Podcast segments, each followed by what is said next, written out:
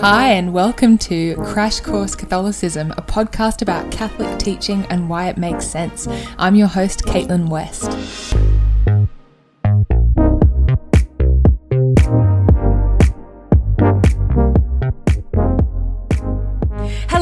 Welcome to part three of the Catechism. Oh, I have been looking forward to this part of the Catechism for so long. This is the point where we get down to the nitty gritty details of what it actually means to live a Christian life, right? What does it mean to, to be a good Christian? So, in part one of the Catechism, we talked about the faith that we all share, right? What is this Christian faith? And then in the second part, we talked about how the grace of Christ's death and resurrection is communicated to us through the sacraments. And now in this third part, we think about okay, how do I respond to those things, right? How do I make use of the grace that God gives me in the sacraments? How do I live out my Christian faith? So, in this next few episodes, we're going to do a sort of broad overview introduction to morality. This is how the Catechism begins this section. So, we're going to talk about things like morality, like what makes acts moral or immoral. Sin, what is sin? When am I culpable for the sins that I commit? Am I always responsible when I do the wrong thing?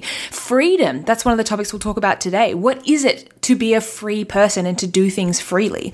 And what's the relationship between freedom and responsibility? So these are the kind of foundational ideas that sit underneath all of the church's teachings around morality and right and wrong. So after we've covered that, we'll then go into the 10 commandments commandments, and we'll unpack each of those in an episode. But before we get to a discussion of morality, it's really important that first we make sure that we've got the right set of lenses on, right, to, to approach these topics. Because often when we talk about morality, it's really easy to kind of get trapped in an attitude of like, here's what not to do, right? These are, this is all the sins that you shouldn't commit. Here's how to make sure that you don't go to hell, right? And that is the wrong way for us to look at it. The Ten Commandments and the Church's teaching on morality aren't just a list of things not to do, they are a roadmap to holiness and to happiness. So the Church isn't just telling us, hey, do this, otherwise you'll go to hell. The Church is telling us, hey, you human being, you are wonderfully made and you have been called to great things. You have the capacity for greatness. So here's how to achieve it. Here's your roadmap to reach holiness.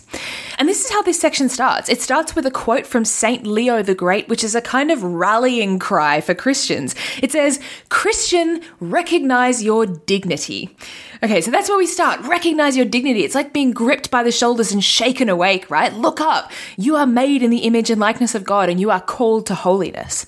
And what a terrible waste, what a tragedy if you don't achieve it, or at least try to achieve it in this lifetime. I don't know if you've ever experienced this before, where like you meet someone or you have a friend who has all of this incredible potential and you can see it in them, right? You can see their big heart or their skills or their talents.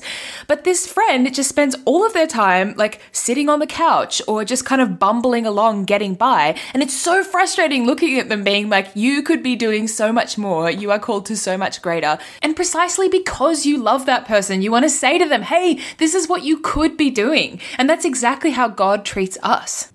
So the Catechism begins by telling us recognize your dignity.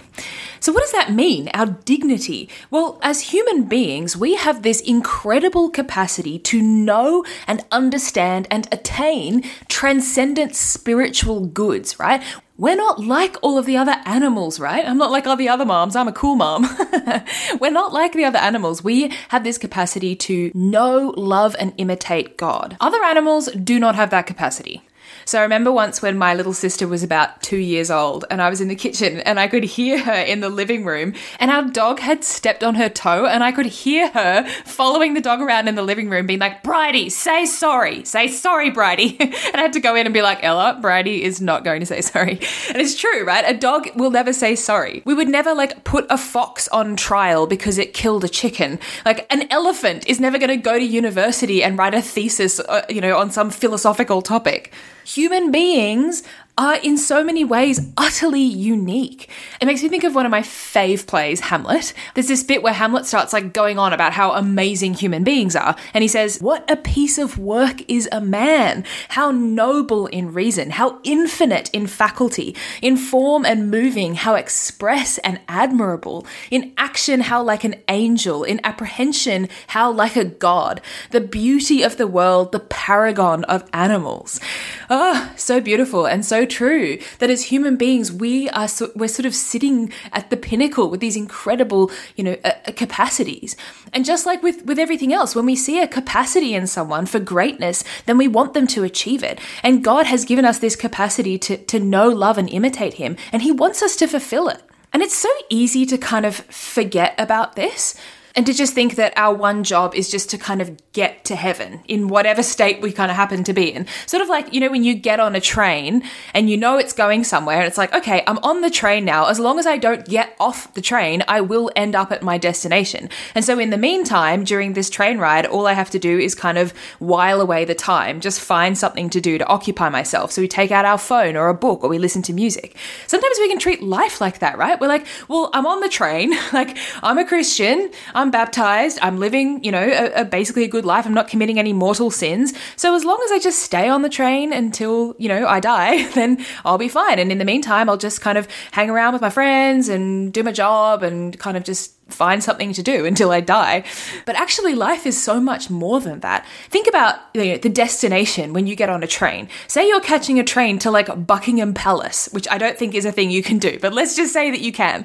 Say you're on a train to Buckingham Palace and you hop on at the station and you're all bedraggled and you've just come straight from work or uni and you're not wearing any makeup and your stuff's everywhere, right? You're going to use that trip to sort of tidy yourself up and make yourself presentable. So by the time you step off the train, you are ready for the destination that you're getting to. It makes me think of Harry Potter when they get on the Hogwarts Express at the start of every school year. And when they get on, they're all in their sort of like civilian clothes. And then there's always a point during the journey where they all start being like, okay, we've got to get our robes on. We've got to start preparing because by the time they get off the train, they've got to be in their robes.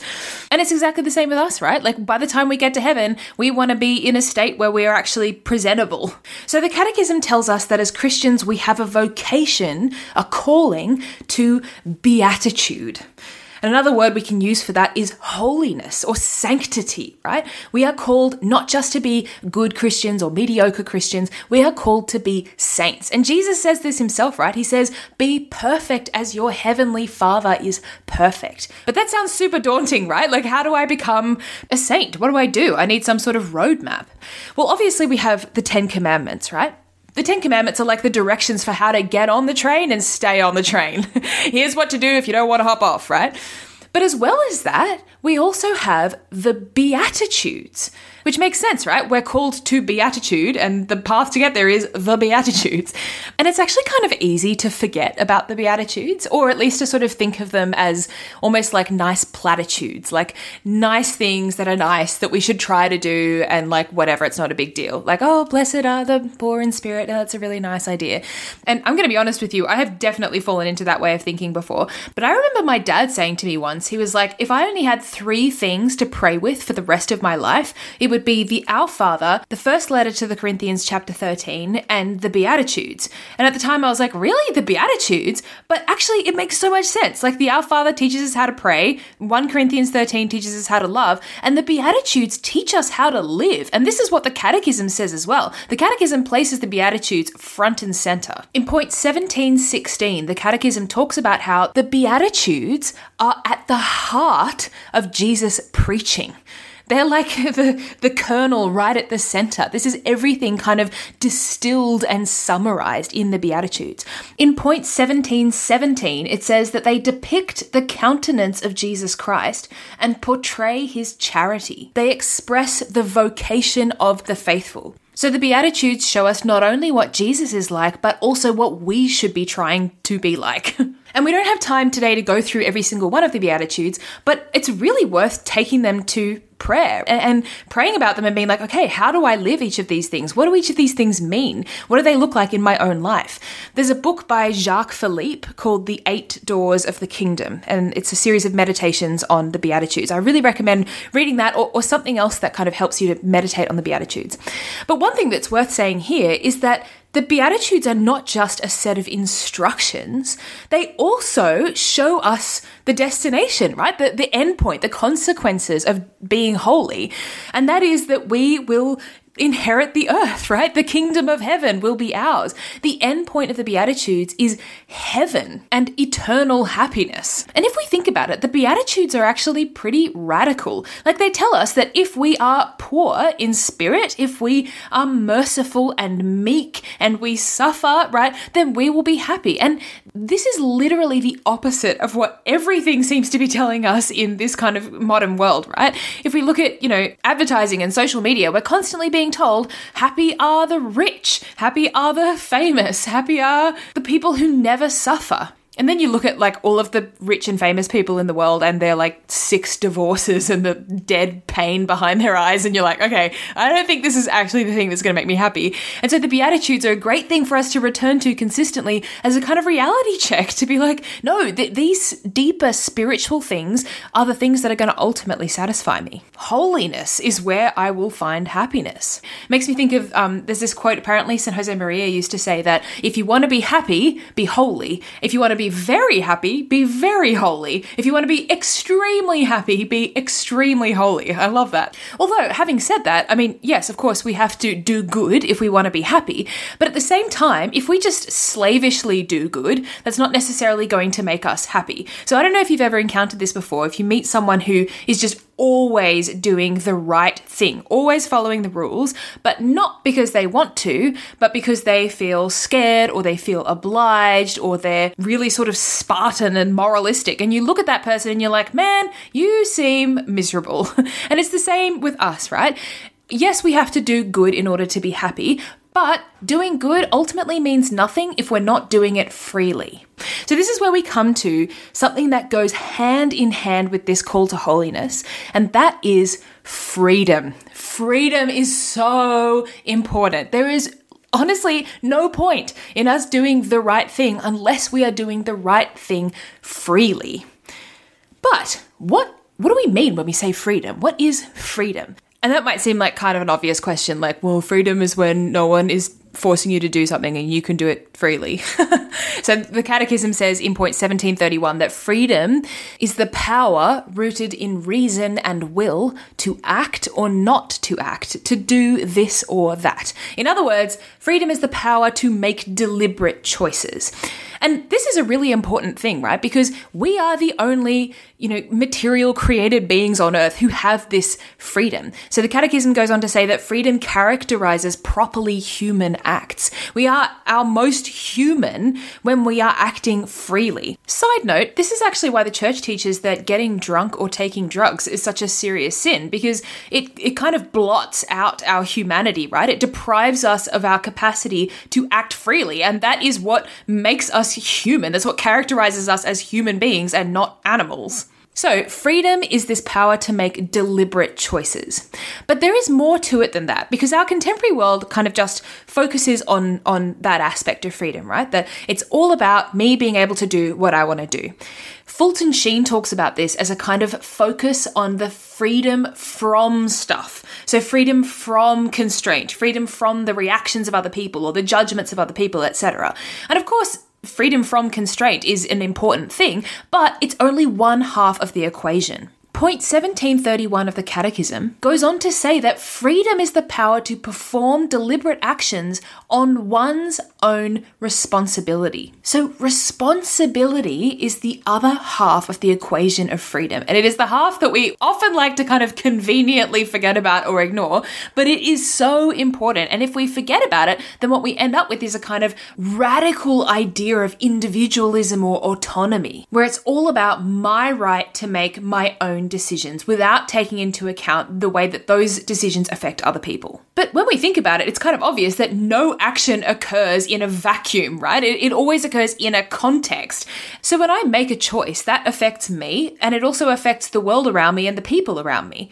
In other words, there are consequences when I make decisions. And of course, if I'm not free when I make that choice, then I can't be held accountable for the consequences. That's why when a dog does something wrong, we'll say, you know, oh, don't get mad at the dog. It doesn't know any better or it can't help itself. And that's a completely reasonable thing to say about a dog. But human beings have the capacity to know better and to help ourselves. So that's why when I decide freely to do something and that thing is wrong or there are negative consequences, I am responsible for those consequences. So the Catechism says this in point 1734. It says, Freedom makes man responsible for his acts to the extent that they are voluntary. And that's a really important point to make, right? That we're not always free when we make decisions. Even though we have that inherent capacity, sometimes that capacity to act freely is inhibited.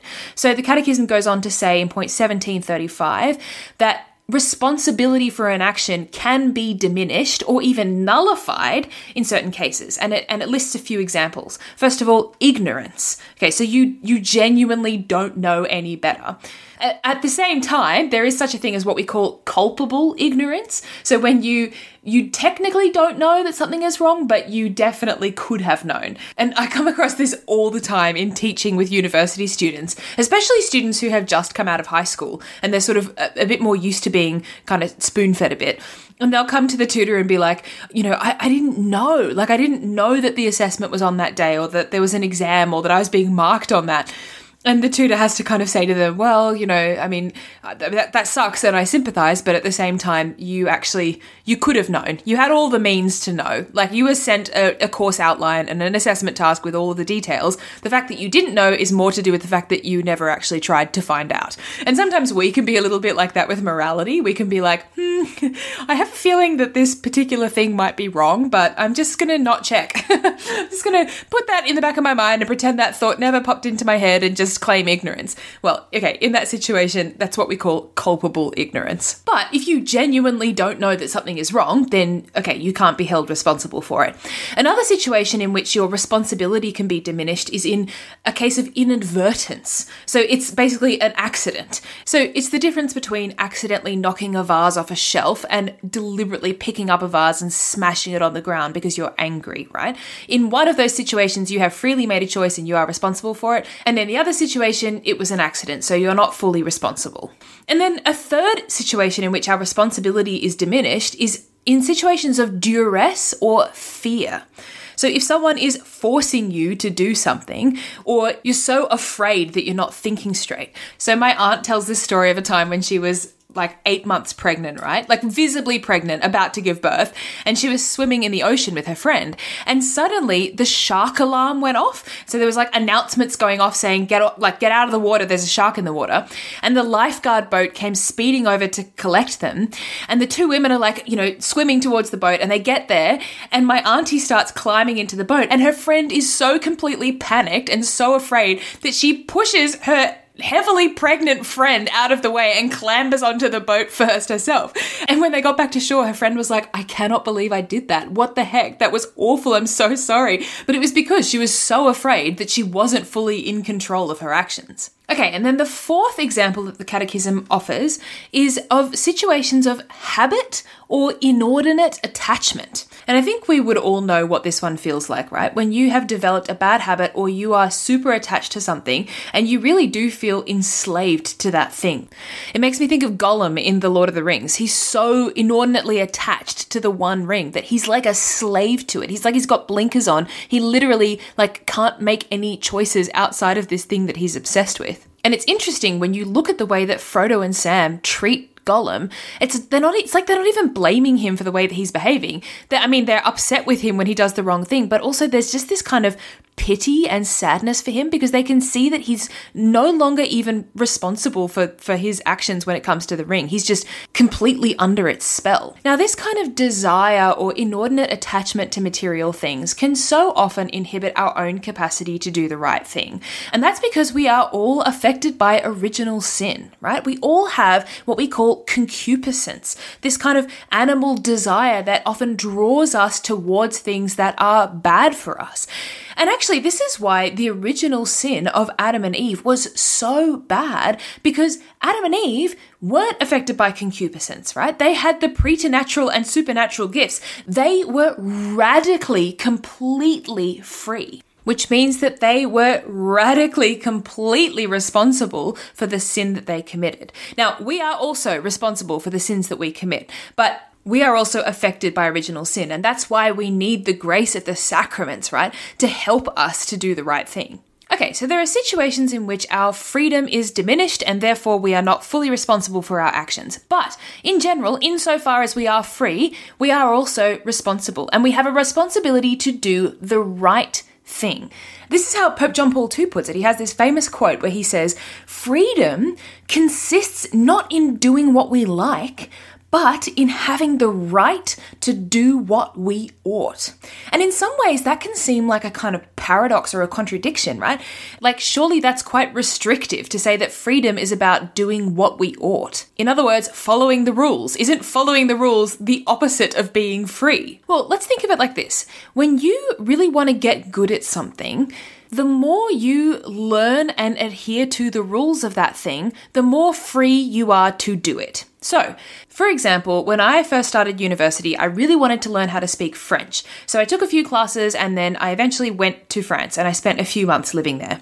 Now, when I first arrived in Paris, my knowledge of the rules of French was shaky at best. I mean, I'd been studying it for a few years, but anyone who has studied a language at school or university will know that that means diddly squat. So I got to Paris, I didn't know what I was doing, I didn't know how to speak French, and it was really, really inhibiting. I didn't feel free. In fact, I spent the first couple of weeks in Paris like hiding in my apartment because I felt like every time I left and tried to talk to people, they would just stare at me blankly or like respond in broken English and it would be really embarrassing. Like one time I went to a Macca's and I tried to order a coffee and they gave me a giant Big Mac meal and no coffee. And I was like, how do I get a basic coffee order wrong? So anyway, I felt really, really inhibited for the first couple of weeks. And then of course, over time, you, you start to kind of warm up and get into a rhythm with speaking French. And by the end, I felt quite confident and I felt so much more free, right? In fact, in the final couple of weeks of my stay, one of my friends came to visit me and she stayed with me for a couple of days.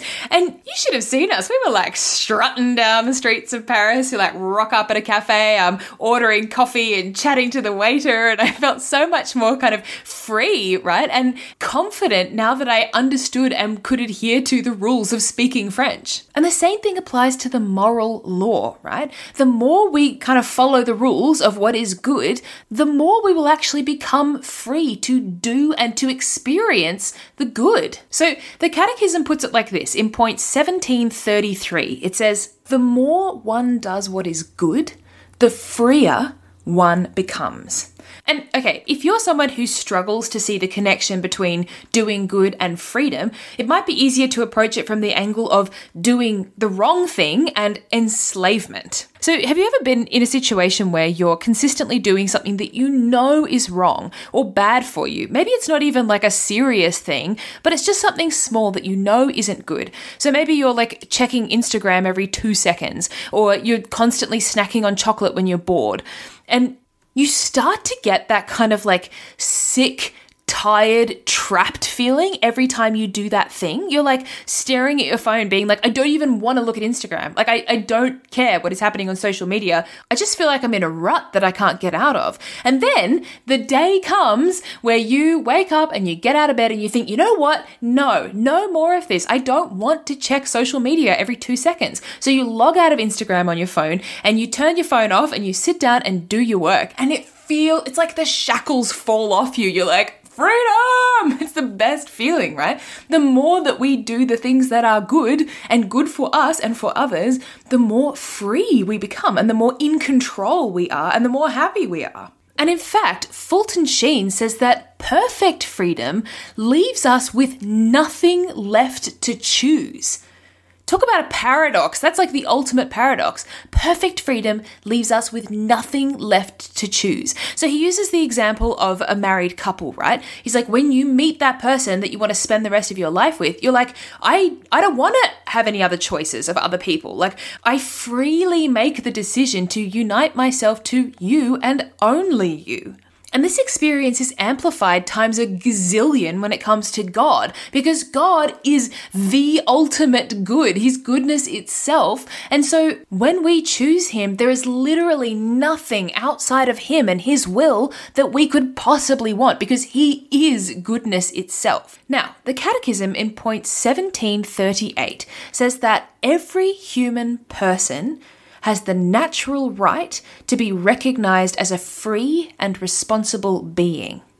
The right to exercise freedom, especially in moral and religious matters, is an inalienable requirement of the dignity of the human person. So remember, right at the beginning of the episode, we said that freedom characterizes properly human acts. So that's why it's so important that we respect our own freedom and the freedom of other people because in doing so, we show respect for their human dignity. However, the Catechism then goes on to say in point 1740 that the exercise of freedom does not imply a right to say or do everything. In other words, our freedom is not unlimited. Okay, so how do we reconcile these two things? That on the one hand, I have the right to act with freedom, especially in moral and religious matters, and on the other hand, my freedom is not unlimited and there are boundaries to my freedom. Well, here we can return to this idea that freedom is tied up with responsibility and should ultimately be oriented towards the good. So, yes, I am free to make moral decisions, but I am also responsible for those moral decisions. So, I might decide that it is completely fine for me to drive my car on the wrong side of the road. I don't think there's anything wrong with that. If I then run into someone, I am responsible for that choice. And what that means is that there are consequences that I will experience. If I run into someone with my car because I'm driving on the wrong side of the road, I am going to at best get fined and at worst go to jail. And that is completely fair enough because that is the consequence of my free choice. As well as that, my free choices should always be oriented towards the moral good. So, for example, I have the right to freely express my personal opinion when it comes to moral and religious matters, right? However, that doesn't mean that I get to say whatever I want in whatever way I want, right? I still have a duty to speak charitably and kindly when I express my opinion. Now, this is kind of complicated by the fact that in our contemporary world, we tend to kind of confuse the difference between the polite and clear expression of a personal moral opinion and, you know, an actual hateful or cruel expression of an opinion. The former is fine, the latter is not fine.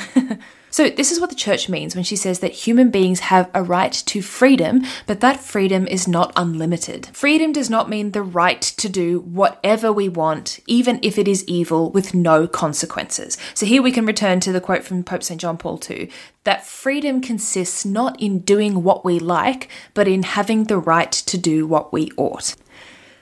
okay, well, that's all we've got time for today on the topic of freedom and the call to holiness. I don't know about you, but this is a topic that I'm just going to keep thinking about like till kingdom come because it is such an incredible mystery and it's full of so many paradoxes. I feel like the mystery of freedom is summarized so well in Galatians 5:13. It says, "For you were called to freedom, brothers and sisters. Only do not use your freedom as an opportunity for self-indulgence, but through love become enslaved to one another." That that is just an insane. I like that. I recommend everyone just take that verse to prayer and and just pray about it because that is an insane idea. That it is through enslaving ourselves to one another through love that we become free. Ah, oh, freedom! What an incredible mystery. Okay, well, in the next episode, we're going to talk about morality and conscience. I cannot wait for that one. In the meantime, have a fantastic fortnight. Thanks for sticking with me, and I will talk to you soon. Bye.